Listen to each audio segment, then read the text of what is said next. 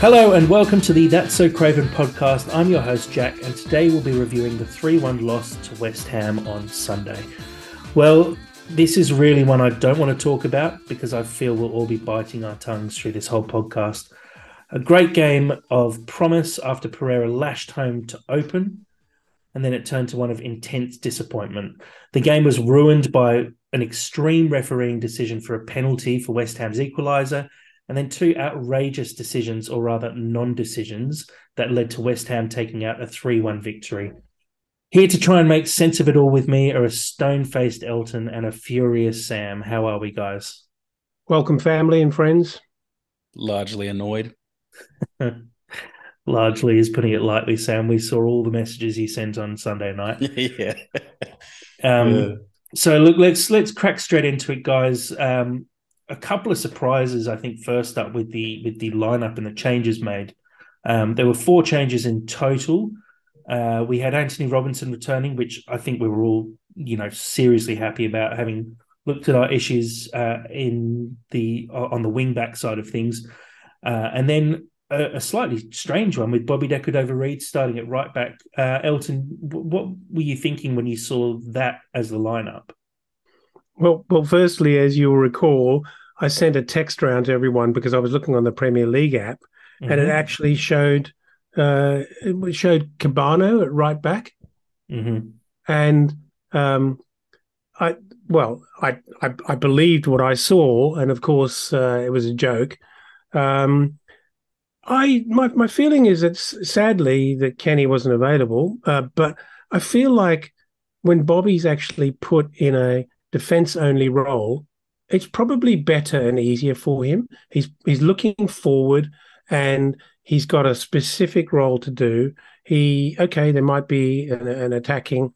Uh, he might be part of an attacking phase from time to time, but it's actually much simpler for him, and I think it actually worked very well. And Sammy, obviously, we had Mbabu on the bench who was fit and available to play. How does that play out with, you know, effectively a right winger or a left winger in Bobby Decordova-Reid being picked over a, a fit Mbabu. I don't care. I like I like I like BDR there. I really like him. He's got like he's got he just gets how we play. And he's got that little he he's got that little niggle about him and like he's good. I mean, I obviously yeah, we have a fit right back, but then there you go with your best side. And yeah, I I really liked Bobby. I have no complaints with Bobby. I've got lots of complaints with everything else. I tell you what though, you're right, Jack. How, how does how does Mbabu take that? I mean, it's a pretty big shot across the bow of, um, yeah, we'll rather have the left wing play right back than you.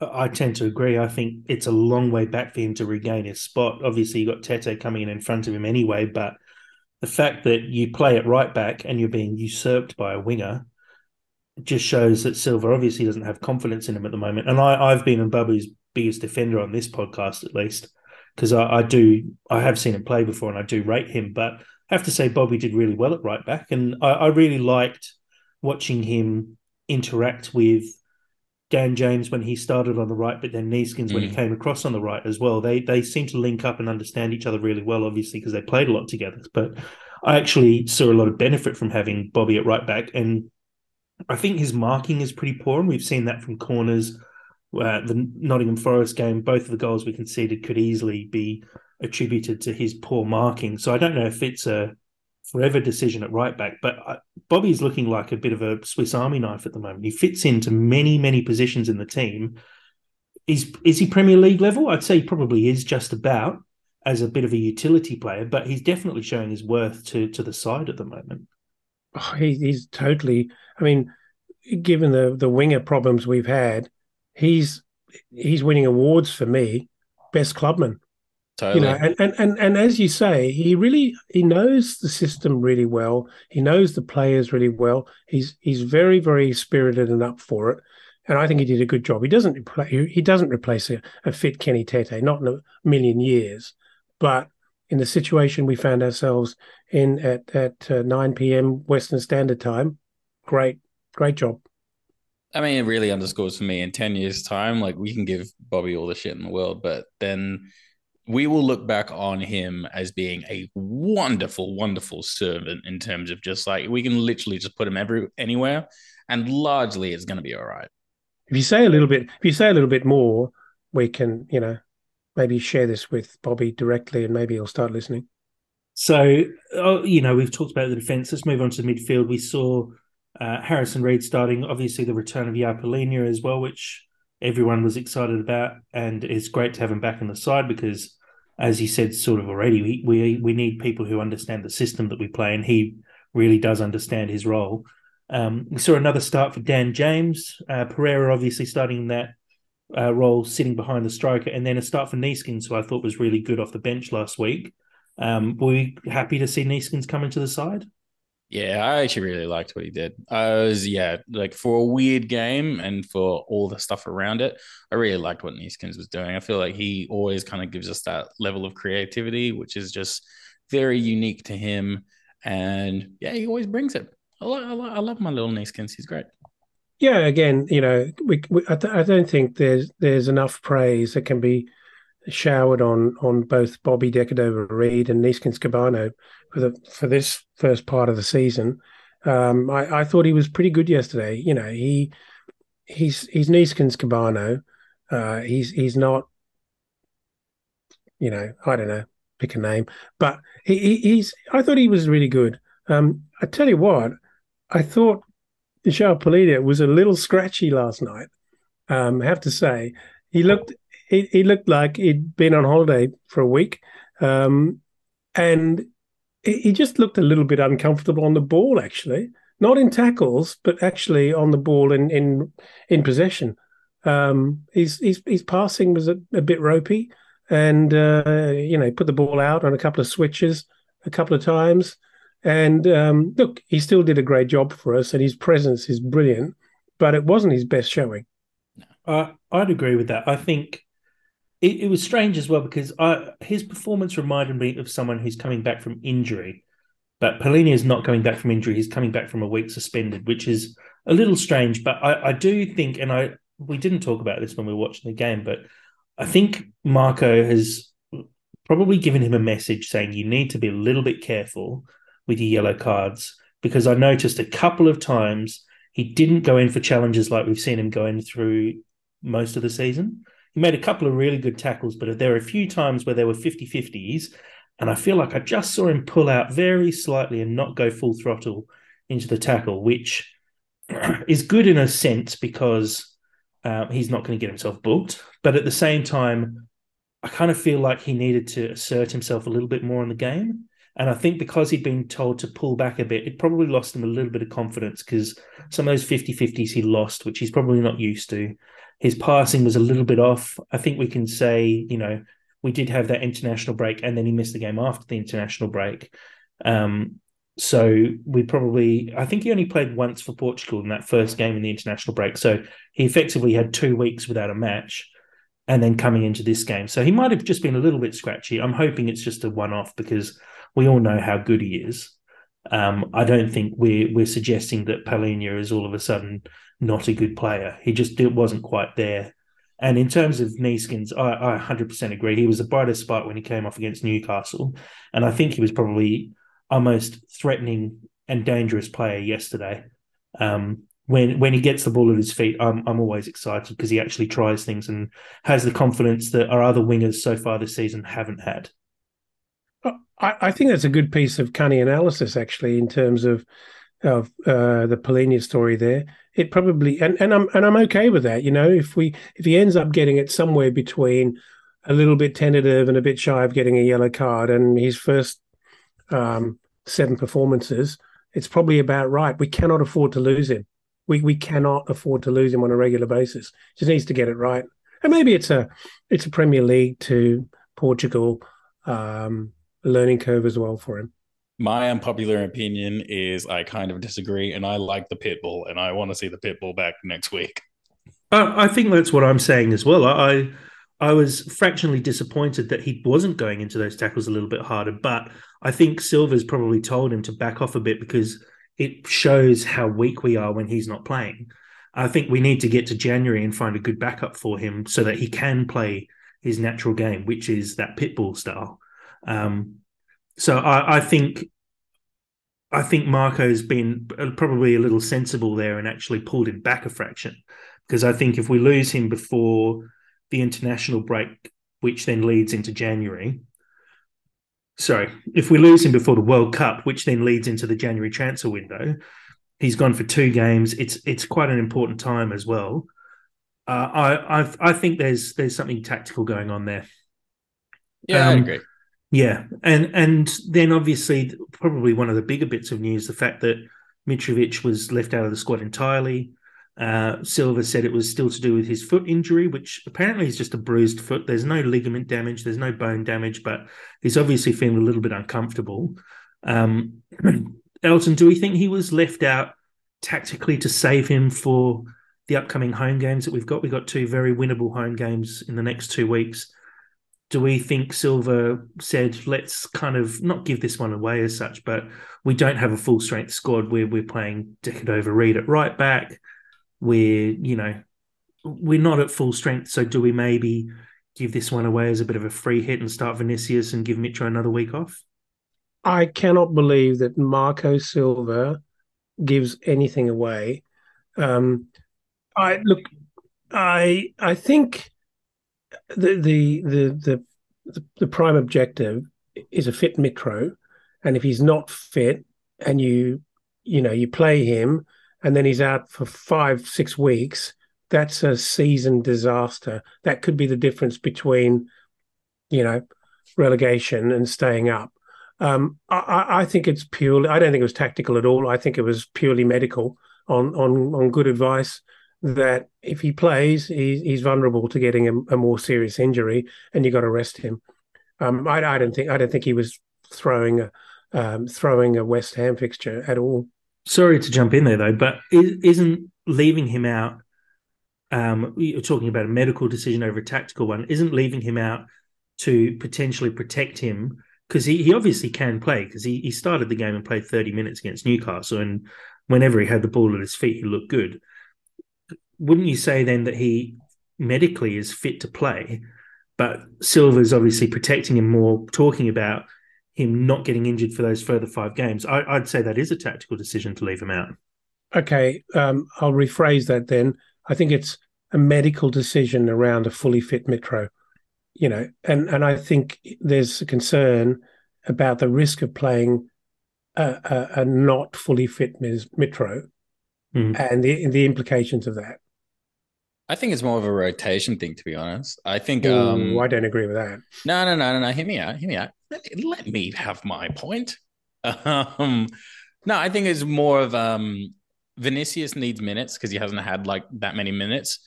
Mitrovic um, uh, clearly isn't at 100% full fitness. Best opportunity to give him on a game where odds were pretty even, as we thought, um, before going into it. I think that would be the best chance actually give Vinicius some time and then Mitro have a rest. That's how I would have done it in FIFA. Um, I I think when you've got a weapon like Mitro, um, you know, guys like Vinicius would simply have to suck it up and go and do meditation or go and get a back massage and get your mind in order and get used to the fact that you're playing second fiddle and keep yourself fit and ready to go but while Mitro's scoring every game, you you, you know you're only going to get a, a, go if he's injured or tired.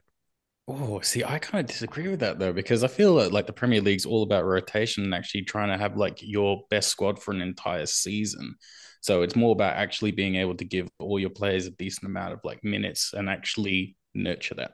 I, I think that's only true if you have a squad to be able to do that.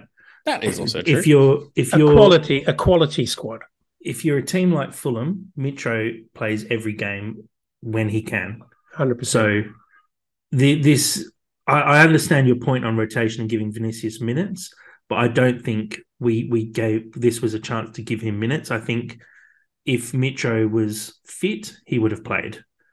Um, so it's he's obviously not fit. I think there there's a little bit more to it. I think there is a bit of a tactical decision saying he could play, but let's give him another week. And not giving this one away as such, but seeing if Vinicius can do a job. and crossing our fingers that we get something out of it. And it, it failed this week, but I think it was not the worst, not the worst idea with the two home games coming up that we've got against Bournemouth and I think Everton the week after as well. So, but look, let's let's crack on and actually talk about the game. Let's talk about the best part of the game, which is the opening few minutes when uh, we saw um, Andreas Pereira score his first goal for Fulham. And geez, what a goal! And I have to Beautiful say, a lot of this comes back to the man we were talking about just a second ago, Vinicius, who collected the ball coming out of defence, just waited that half a second and then slipped that ball through to Kebano, who then put a lovely little slide slide rule pass through for Pereira to run onto. You could tell Pereira only had one choice there, which was to shoot. Uh, really poor defending from Kurt Zouma, who stood off for far too long, didn't try and close down the shot at all. Pereira's put it over the top of Fabianski. Um, Elton, I was sitting next to you. Your thoughts on the goal? Uh, I'm glad you mentioned Vinicius because I thought he he was absolutely crucial to that.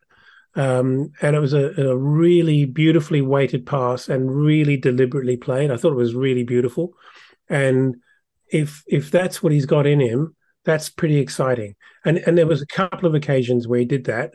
Um, I, I, felt a bit sorry for Vinicius yesterday. I thought he worked really, really hard. Um, I, I think he didn't press very well when they had the ball and I'd I'd love to see more of more of that from him because Mitro that was one thing Mitro never used to do, and he's changed that in his game completely, and it makes a big difference for us. And he wasn't putting very much pressure on the defenders at all. Um, I, I, thought it was a beautiful goal. It surprised me actually. It surprised me how much velocity he actually got onto that on his left foot. I, I didn't see that coming. I'm so glad he got that goal. I feel like it was just it was just a really nice thing when people who aren't Mitrovic in our team score because mm. I feel like it just creates sure. confidence. And like I've always known that like he had it in him. It was for me, it was like watching the start of Finding Nemo when all like they're all just happy, and then the and then the Barracuda came, and then we we will get to that. But beautiful goal, beautiful goal. Well, we will get to that. The, I, I have to say though, the first half hour of the game, I I think we were totally dominant. We we looked a oh, better yeah. team West Ham looked very shaky at the back, I thought. Um, Zouma, Cresswell, Dawson did not look very sturdy. I was expecting more from the West Ham defence, but the, every time they had the ball at their feet, they they looked like they really struggled to get it under control, really struggled to pass out defence. Soucek, who had a great season a couple of years ago, just didn't look the player that he was back then. He didn't really sort of command the game. Declan Rice wasn't really in the game as much as I expected him to be either. So we we did dominate the game in that opening sort of half hour, but then it all sort of fell to pieces. The the first of the refereeing decisions for the day. Um, so this this penalty decision, Sam, I'll I'll hand to you first because you're the more theatrical of us all. Walk us through your thoughts on the penalty.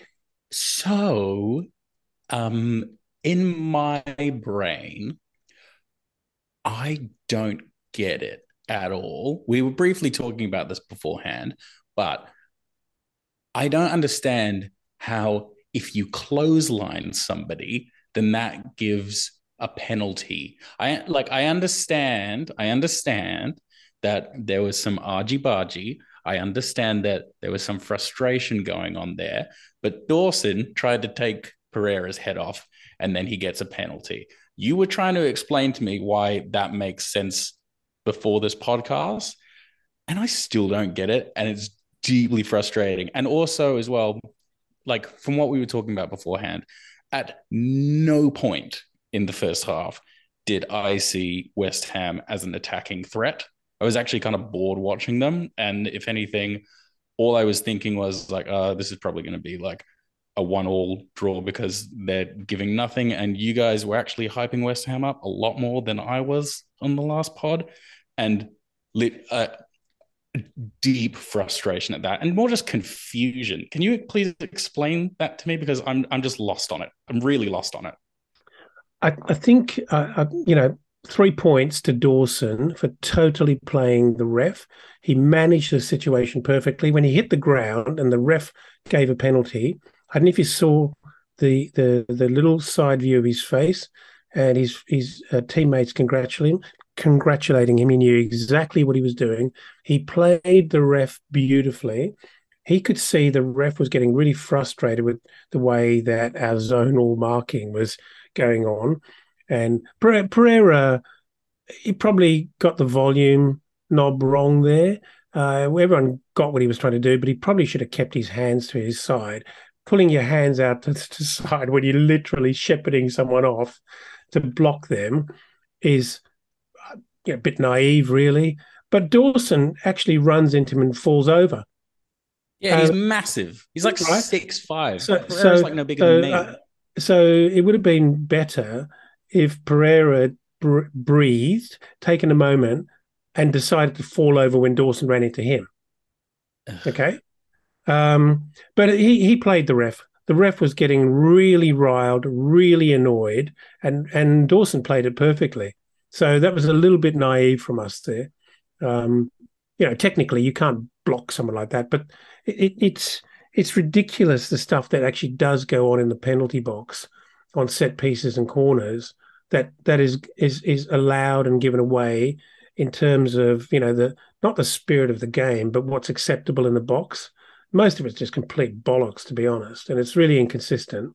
And that I think is the frustration.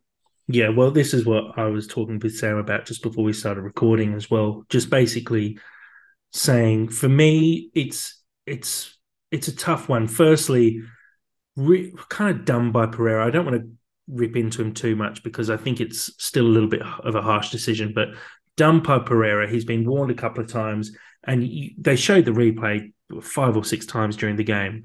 You see, he gets warned, but he's still doing the, the exact same thing to Dawson. He should have just understood that he shouldn't have his arms out, shouldn't make as much body contact with him as he was, and, and being a little bit smarter there. It's a bit of a dumb decision by Dawson. Sorry, not by Dawson. It's a bit of a dumb decision by Pereira. Dawson played that completely. He's run into him and made sure he's tangled up with him somehow and immediately gone down. I don't think there, there was definitely body contact from Pereira, and he was he was contacting him. But Dawson, as soon as he did that, he knew he was going to go down as soon as he made any kind of contact. So I have no doubt Dawson's played for that penalty. My biggest issue is referees are not consistent at the moment. There's there's zero consistency. I reckon if you go back and look at every corner we have had this year, someone is pulling Mitro's shirt, someone is pushing him, someone is holding on to him, someone's blocking him uh, and same with pretty much all of our players from corners, the amount of stuff, I was going to say bad word there, the amount of stuff that goes on in the penalty area at corners is ridiculous.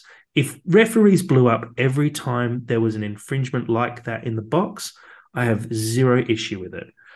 But we've been penalized there for a little bit of push and shove, which happens every single week at every single corner. And I don't understand why they've decided to pick on us this week when they don't pick it out in every other game for either team. I, I fully get that, you know, Pereira was being stupid there, but have some consistency and blow it up every time someone gets their shirt pulled at a corner. That's fine if you want to do that. I started getting confused at this point, and then it never got better.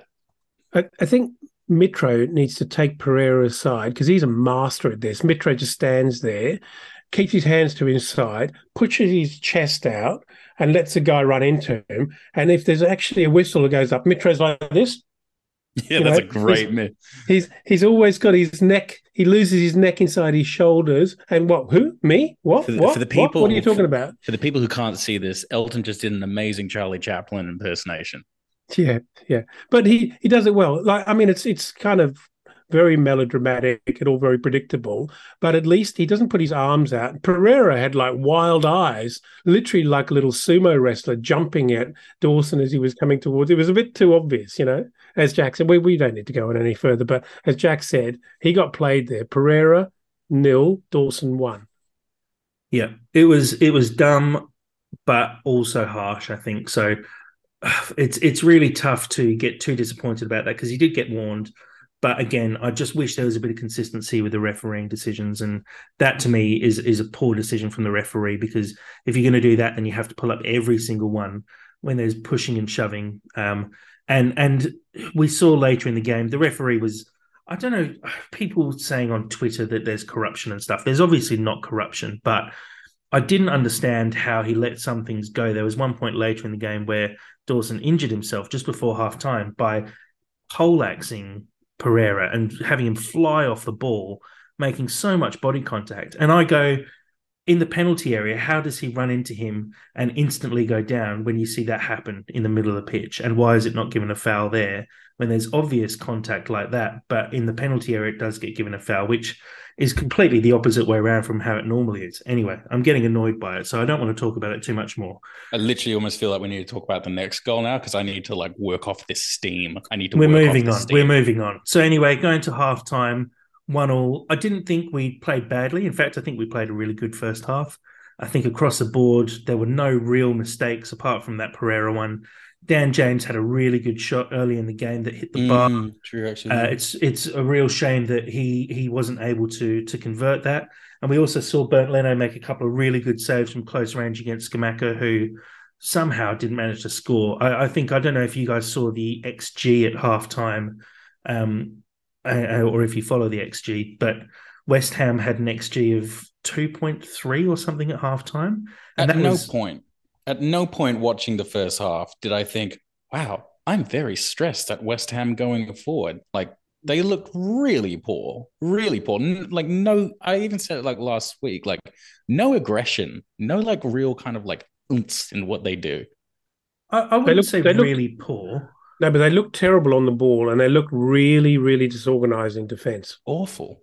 Yeah. The, the defence was poor. I think going forward, they had they had some threat. Fornals was looking really good. Bowen didn't look as good. I think Fornals on the left was looking quite dangerous, and Paqueta showed little sparks. Scamacca was getting in good areas, and and you know he had quite a few shots on goal. And like I said, the xG was up at two and a half. I think for a penalty, your xG is something like 0.8 or 0.9. So they it showed they should they should have scored at least one other goal on top of that. And Scamacca threw away a few real golden chances, and Leno made some great saves. But second half, again, we started really well, I thought, but the 62nd minute, uh, Paqueta flicks a ball over the top for Scamacca, who looked slightly offside. Scamacca lifts the ball over Bernd Leno, doesn't celebrate whatsoever. I instantly thought it was because of offside, and then we saw the replays. Elton, what did you see on the replay? Well, the first thing I saw on the replay was a striker hanging his head immediately after the ball hit the net. That's a telltale sign. You know, he'd be running to the corner flag and doing his little celebration, and uh, and that did not happen. And I, and I, and I don't think because he's shy or has a has a confidence problem. It's that he he knew there were. I don't think he was worrying about whether he was offside or not. He he wouldn't have had a view of Bobby, but he he clearly knew he he managed the ball and controlled the ball ever so slightly, but a couple of times. You know, one with his one with his hand. You can see it. I, I couldn't understand why when the ball came towards his hand initially and then falls vertically downwards, why that's not instantly judged as as some kind of interference. And then it obviously something happens with his elbow, um, but you know, it, it felt to me like it was very obvious what I was seeing on VAR, and they just didn't seem to have the guts to pull the trigger on something that looked so off, so off. I've been up since about 6.30 this morning and the rage that this gives me is equivalent to a bump of coke. Like i was so angry. You know what? I can excuse a potential offside. That's hard to judge. I can excuse a lot of things but what i can't excuse is he knew what he did. He knew what he did. And like as you said he hung his head because he knew that he bumped that ball with his arm. And as we all know, if you are if your arm has any kind of um if your arm contributes to essentially controlling the ball that leads to a goal, that is a handball. That is a handball, hands down. And he knew. And I was furious. I was so angry, man. I was I was steaming because again, it was like he kicked it. I heard it. I heard even like um the commentator say it. He kicked it like he literally didn't even think that the ball was in play anymore, and then he just got a goal as a result of it. It was so nonchalant. It was so lackadaisical. It, it's it actually screamed volumes. But but hold on, Sam. I, I don't think we can get into the should a player actually put his hand up and say no no no no ref that goal doesn't stand because I touched the ball. It's up to the referee and the VAR system at Premier League level to judge whether it's a fair goal or a foul's being committed. So, hey, look, his his body language says everything, and he's got to sleep at night, and he's got to, you know, he he's got to um, buy beers in the in, at the bar afterwards for a goal he didn't score. But then, how can you celebrate the way that he did? Like, because he celebrated like he literally just ran off with Jessica Alba. Like, literally, it's ridiculous. I was furious. I was so angry. But, but what do you do? You know, you got to if you start the game, you got to finish it. You know, and if he if the goal's given and he doesn't celebrate it, it's he's even more guilty. Oh, it just I I like that in combination with the commentary just really made me underscore yeah, right. why West Ham is a detestable club. I actually quite like some of the players individually from West Ham. I like them. I actually individually, I actually think they're pretty top notch. But as a club and the aura that that club has, especially when you're playing them at home, so infuriating. The, the celebration, the celebration after the VAR gave him the goal did annoy me. Watching him run off to the crowd because he was surprised that he got given that. The the I mean, uh, where do you even start with VAR on this one?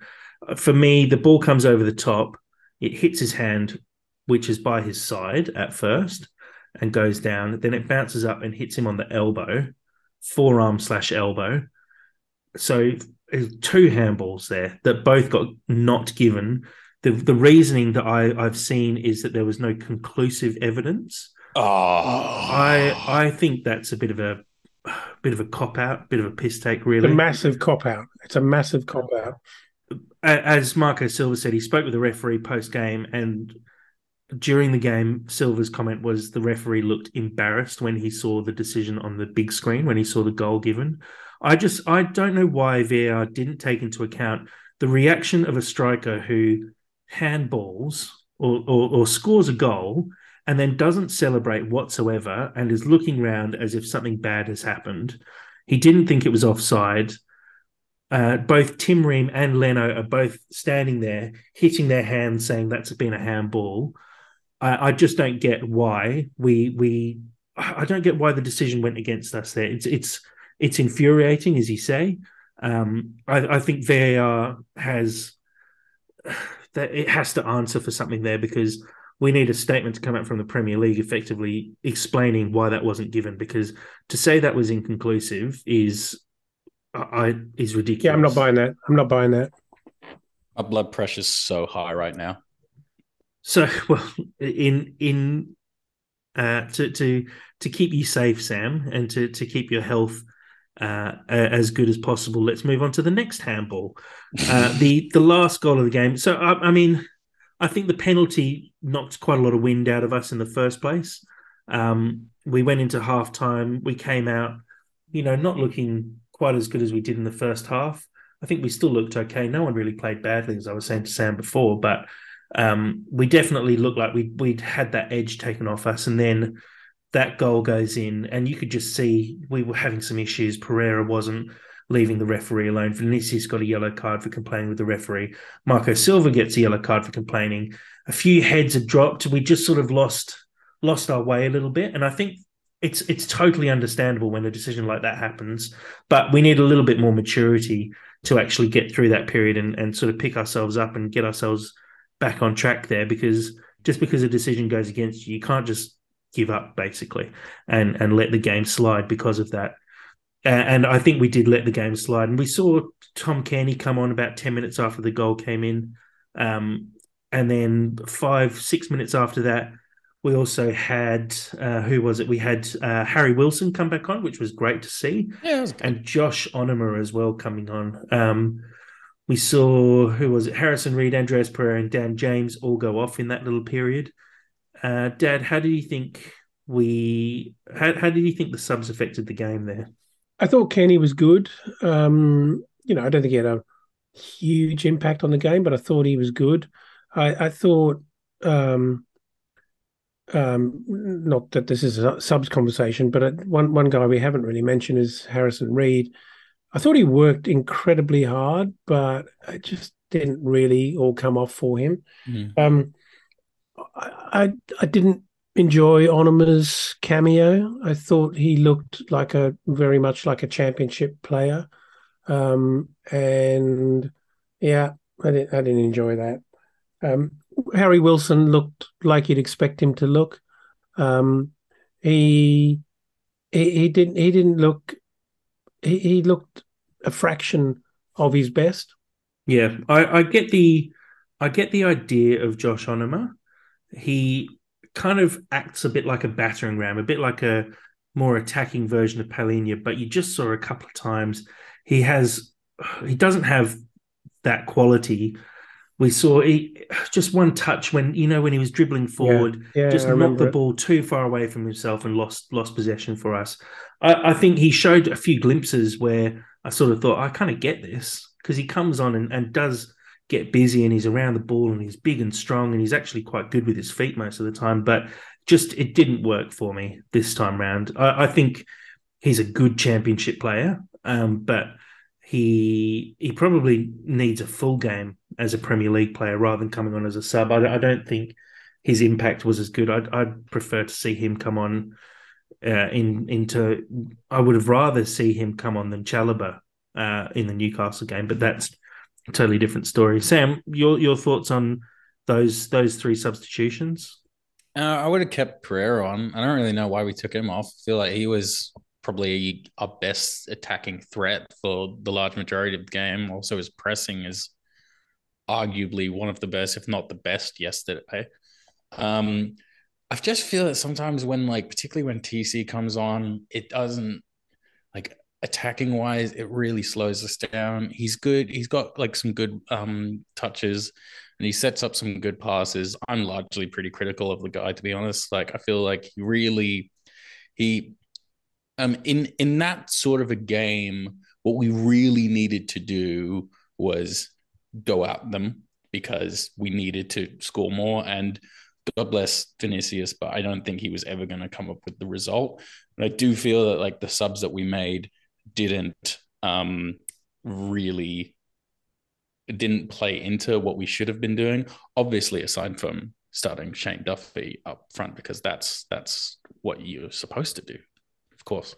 It feels like Wilson has a, fair bit to do before he's going to be back to his best. Uh, he, I mean, he looks scratchy, um, and it's the difference between running around on the park and training and playing at Premier League football level. You know, so you know, be, I, I can't wait for him to be back and really dangerous.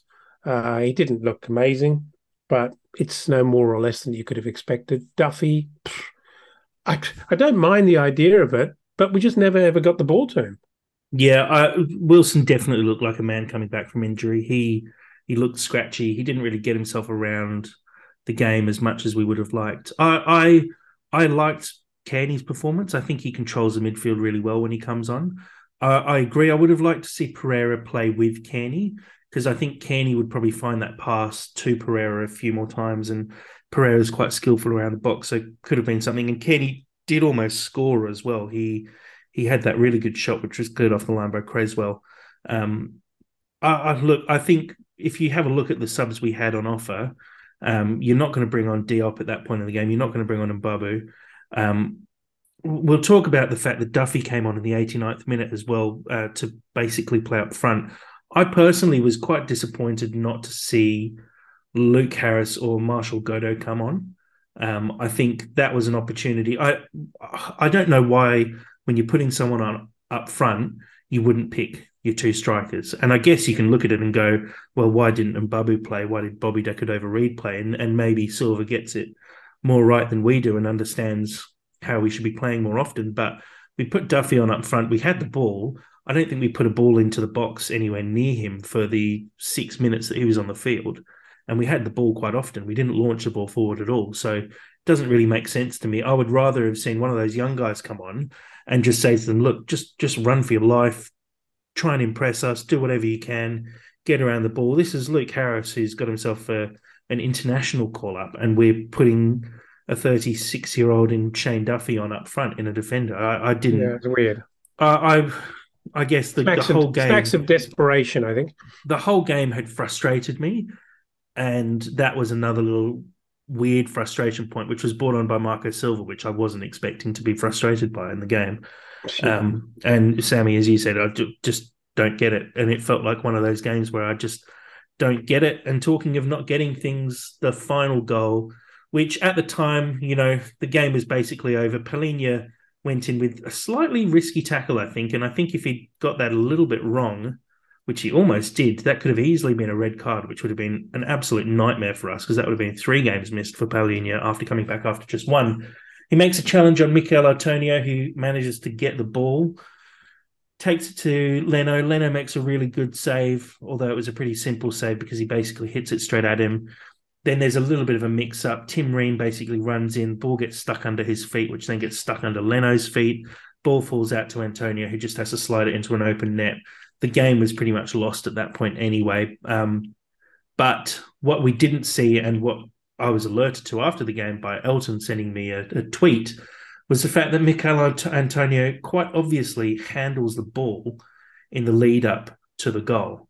Now, I saw quite a few responses to tweets from West Ham fans saying that the only reason he handled the ball there was because Palhinha had fouled him. Um, does come in quite hard on him, uh, and but they're saying the only reason he handled it was because his body got pushed and his hand goes to the ball, which I just don't understand. Sorry, are you It's trying to tell me?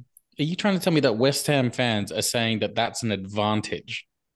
they're saying that if it if the referee had have stopped the game there for handball, then he would have had to stop the game to send Palhinha off because Palhinha was the last man and made a bad tackle that forced the handball. That's It's very convoluted and very West Ham. Sure. It makes no Um, sense. That's a long bow. That is It a is a very long bow. But what uh, again, and it's going back to the whole consistency. Why wasn't that checked by VAR? Why are they not looking at that in the lead up to the goal? The ball obviously hits around his torso area in the lead up. Why are they not looking at it? And instantly after the game, it's pulled up by analysts who all go, "He's handled the ball here." Why is that not getting checked by VAR? How can they spend six minutes checking a goal that is an obvious handball from Scamacca and then they don't take two seconds to look at a goal that effectively kills the game off. There was still six minutes of, or five minutes of injury time left when Antonio scores that goal. You can't tell me that there was no chance of Fulham getting back in the game with five minutes left.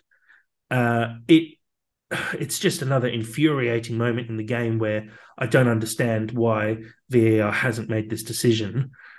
Sammy, uh, I, I mean, we, uh, you as well, didn't see it during the game. I know, um, but afterwards, what are your thoughts on on this quite obvious missed decision?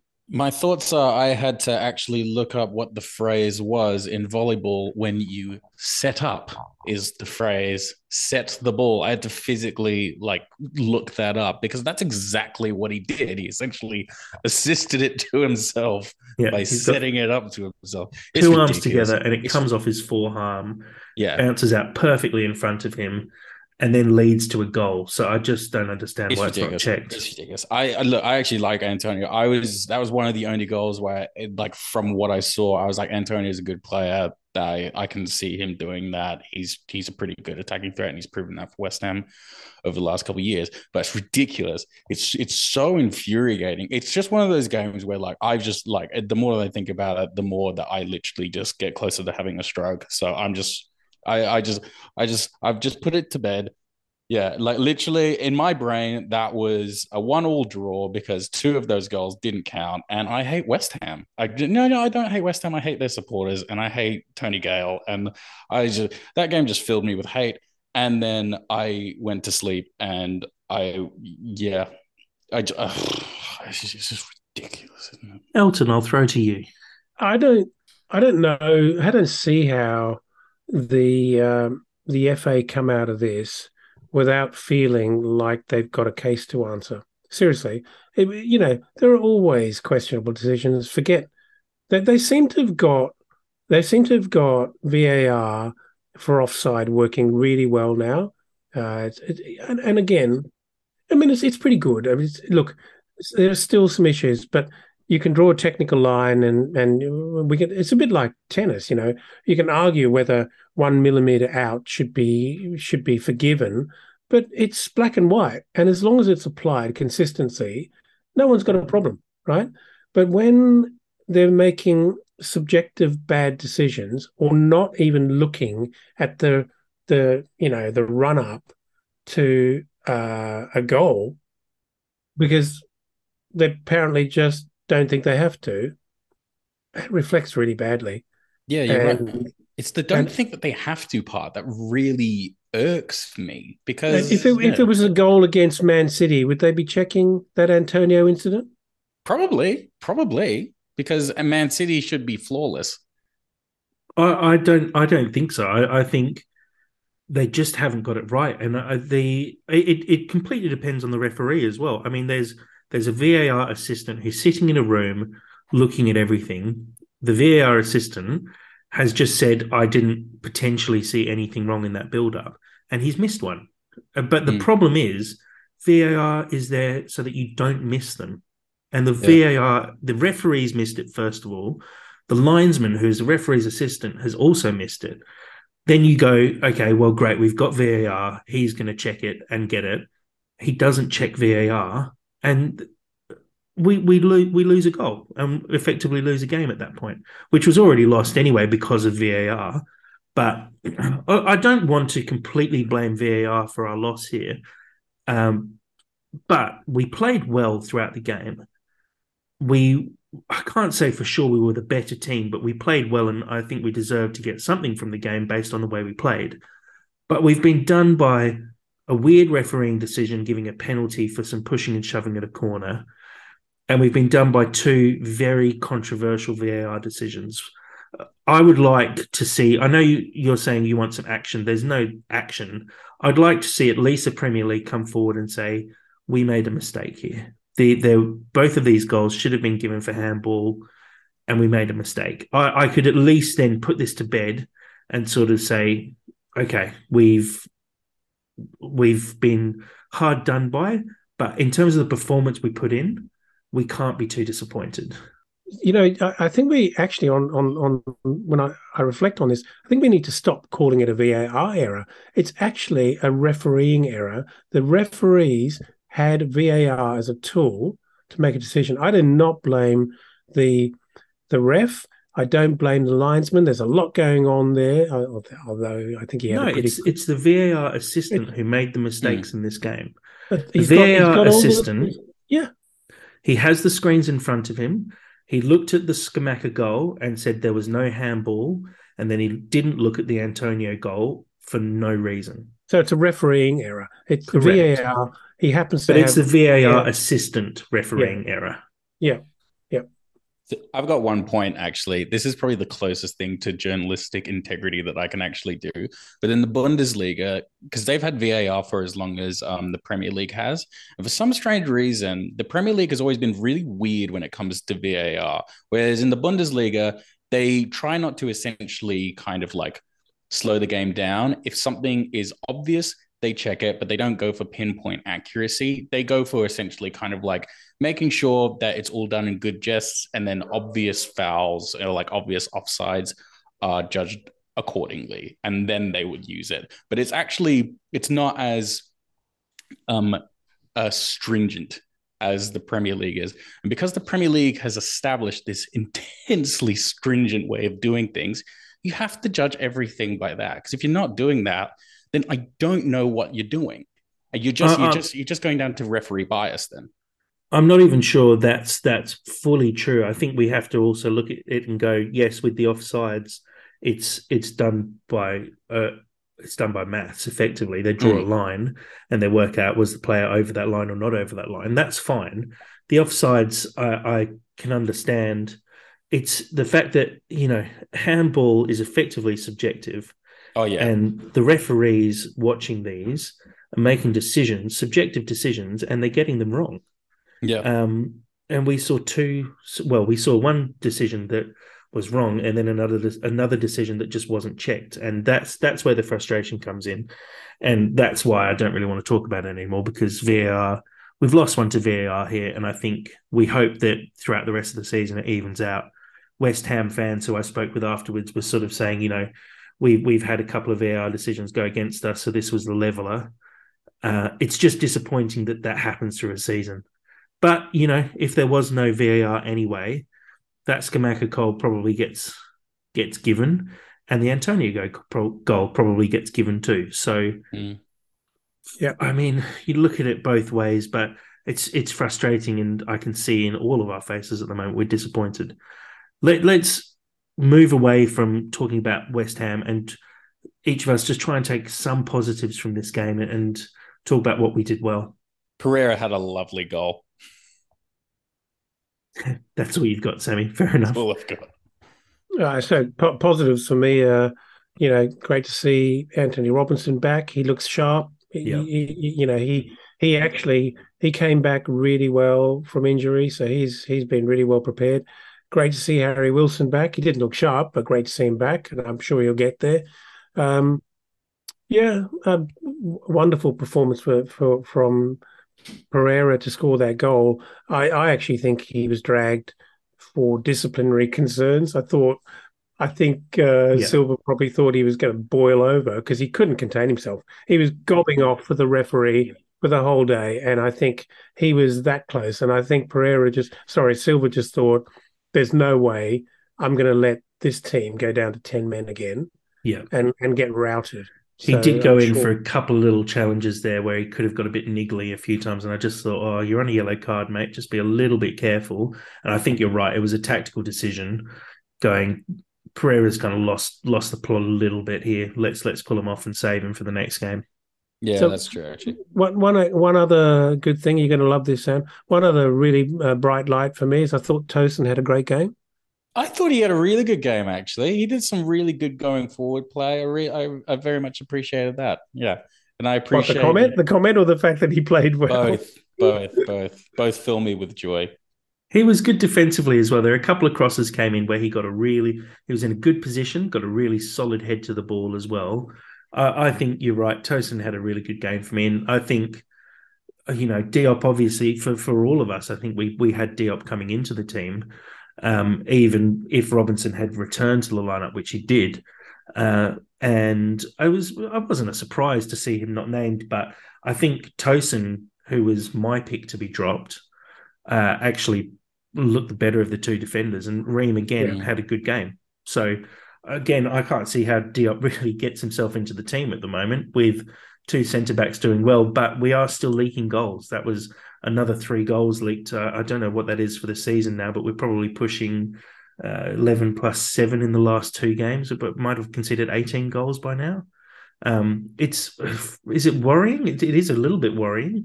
I know we're trying to talk about positives here, and I've just brought that up. But yeah, we have conceded 18 goals in nine games, which is two goals a game.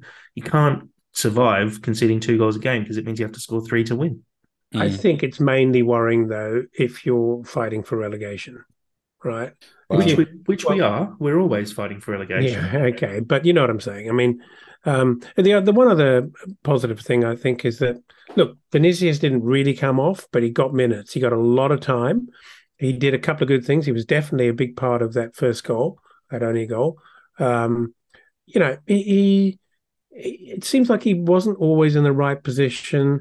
And when you compare him to Mitro, Mitro just does such a much better job but I I didn't mind what he was trying, and I'm glad he got an outing. He definitely had a few little sparks and a few moments where I went, "Oh yeah, this this guy actually looks decent." His passing was really good, mm. um, but you're right, his his positioning wasn't quite right, and I think the style of play we have, uh, which is obviously sort of fits around Mitro, doesn't quite fit around Vinicius, and so I think we the whole team actually needs to adapt around Vinicius there because I think it's too hard for Vinicius to become Mitro because no one can just become Mitro. It's a, it's a very particular style of play. So uh, there there are definitely some positives to take from the game. Like I said, I don't think we played badly. across the board, I can't look at one player and say you had a bad game. Um, so it's it's a it's a tough decision to tough decision, tough result to take for me because I don't think we played badly and we've lost three one to a team who I don't think played very well. So look, guys, I don't know if you've got any further comments there, but for me, I'm pretty much done talking about this game. Um, yeah, agreed. I think very much time to put this one to bed, put it behind us. It's been a couple of weeks like that after the Newcastle flogging conceding seven goals in the last two games is is not the best feeling at the moment. So look, let's let's look forward to the game coming up this weekend. Uh, I mean, we're both sitting mid-table at the moment, but for me, this Bournemouth game actually feels like a six-pointer. They're they're a team we're expecting will fall down the table as the season goes on, and are definitely going to be sitting around about where we're sitting at the moment. They had a really good result against Leicester, who are still struggling badly, beating them two one on the weekend, but uh, look, I, I, think we've got the strength to beat them. I'm hoping we see Wilson maybe even start the game on the weekend. Um, we're hoping Tete gets fit during the week as well, and we can start to see that Fulham lineup that we know and love uh, come back to life. Get Mitro back up front, and we're looking at having a really strong lineup. And I, I, I like the idea that maybe Marco Silva has that in the back of his mind and is thinking about that Bournemouth game as a must-win game for us. And potentially resting players like Tete and like Mitro for that game. So, like I said, we'll be previewing this game uh, over the coming days, hopefully getting it released uh, probably on the Thursday or the Friday. Well, probably on the Friday morning, I'd say. Um, until then, thank you very much to everyone for listening. Uh, we've had some really great feedback from people who are listening to the podcast. Make sure you like and subscribe to our podcast, like all our social pages. We're on Facebook, we're on Twitter, we're on Instagram. Really great engaging with people. We've had some really good comments coming in from people, some really nice messages as well. Uh, people listening over in the US, in the UK, through Europe. We had our first Puerto Rican listener, hey. which if you're out there, please get in touch because I'd love to know who's sitting in Puerto Rico listening to an Australian film podcast. Shout out Puerto Rico. Uh, but look, we're we're really enjoying it, and uh, it's keep the questions that, coming. Yeah, please do keep the questions coming in as well, because uh, it was it was really enjoyable being able to answer some of those questions uh, last week. So look, until next time, guys. Sammy, thank you very much for your time tonight. I know it's late over in Melbourne again. That's cool. I'm angry, but I still like talking about Fulham. Send through weird questions. I want to answer them. Make sure you take a few deep breaths during the week, and hopefully on Thursday you're ready to go again. and Elton, thank you for your time tonight. Yeah, thank you. I'm glad we're done with that. I need to move on. I agree. Let's all move on with our lives, take some deep breaths, say some namaste, and uh, get a good night's sleep and move forward from these horrible past few weeks. So, guys, until next time, come on, you whites.